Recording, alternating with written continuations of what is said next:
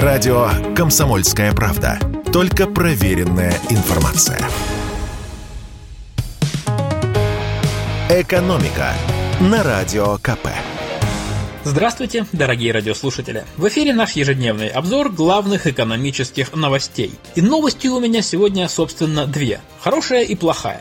Первая состоит в том, что в России не будет проблем с импортным алкоголем, а вторая в том, что денег у нас на него все равно не хватит. Но обо всем по порядку. В Россию разрешили завозить иностранные крепкие напитки по параллельному импорту. Дело в том, что многие ведущие иностранные производители алкоголя ушли с нашего рынка еще весной и летом. Долгое время в магазинах проблем с виски и текилой не было. На складах были богатые запасы выпивки. Но чем ближе Новый год, тем скуднее становится ассортимент. Понятно, что тот же виски не самый популярный у россиян напиток, но в праздники многие из нас любят побаловать себя чем-нибудь необычным обычным. Так с чем же мы будем встречать 2023? И вот тут о нас снова позаботилось родное правительство. Минпромторг внес изменения в приказ о параллельном импорте и добавил в него большой список крепких алкогольных напитков. Напомню, что параллельный импорт – это ввоз продукции в страну без разрешения производителя. В список попали Виски Bell's, Johnnie Walker, Macallan, Tullamore Dew и White Horse, Бурбон Jack Daniel's и Jim Beam, ликеры Jägermeister, Kahlúa, Malibu и Sheridan's, а также текила José Cuervo, Patrón и Sauza.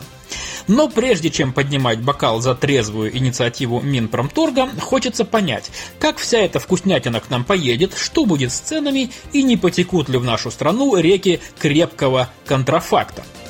Как прокомментировал ситуацию руководитель Центра исследований федерального и региональных рынков алкоголя Вадим Дробис, проблем с поставками не будет, потому что каналы параллельного импорта уже отработаны на другой продукции.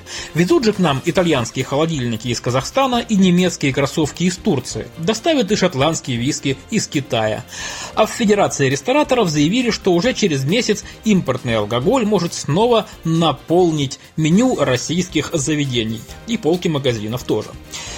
Что касается цен, то, по мнению нашего эксперта, они точно не понизятся. А насколько поднимутся, зависит от самого механизма импорта. Дело в том, что алкоголь не должен свободно ввозиться в страну, иначе мы просто получим вместо качественных напитков контрафакт. Нужно, чтобы правительство аккредитовало несколько компаний, которые завозили бы продукцию и проверяли ее на подлинность. То есть были бы конкретные документы от иностранных посредников, что э, тот же Джек Дэниелс куплен действительно у производителя производителя. И все же вопрос цены очень интересен. Давайте попробуем ее спрогнозировать на примере других товаров, которые поставляются к нам по параллельному импорту. Картина получается такая.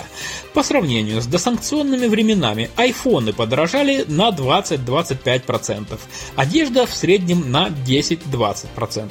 Теперь давайте считать. Если сейчас пол-литра виски Johnny Walker Red Label стоит примерно 1200-1300 рублей, то к Новому году, вероятно, цена будет никак не меньше полутора тысяч. Ну а теперь обещанная новость про снижение доходов. Росстат подвел итоги первых 9 месяцев этого года. Как и следовало ожидать, наши реальные располагаемые доходы сократились. Если взять статистику за три квартала, то они упали на 1,7%.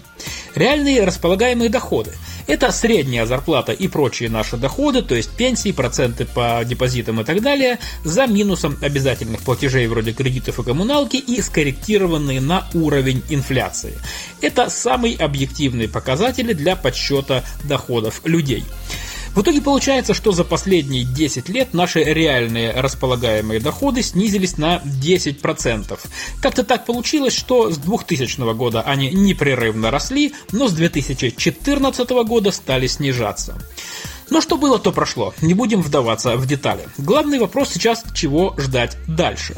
Мы позвонили директору Центра конъюнктурных исследований Высшей школы экономики Георгию Остапковичу. И он высказал мнение, что по итогам года у нас будет падение около 3% и в следующем году снижение реальных располагаемых доходов продолжится, ведь наши доходы зависят от состояния экономики. Если она растет, значит растет производство товаров и услуг, бизнес получает больше прибыли, повышает зарплату сотрудникам и нанимает новых.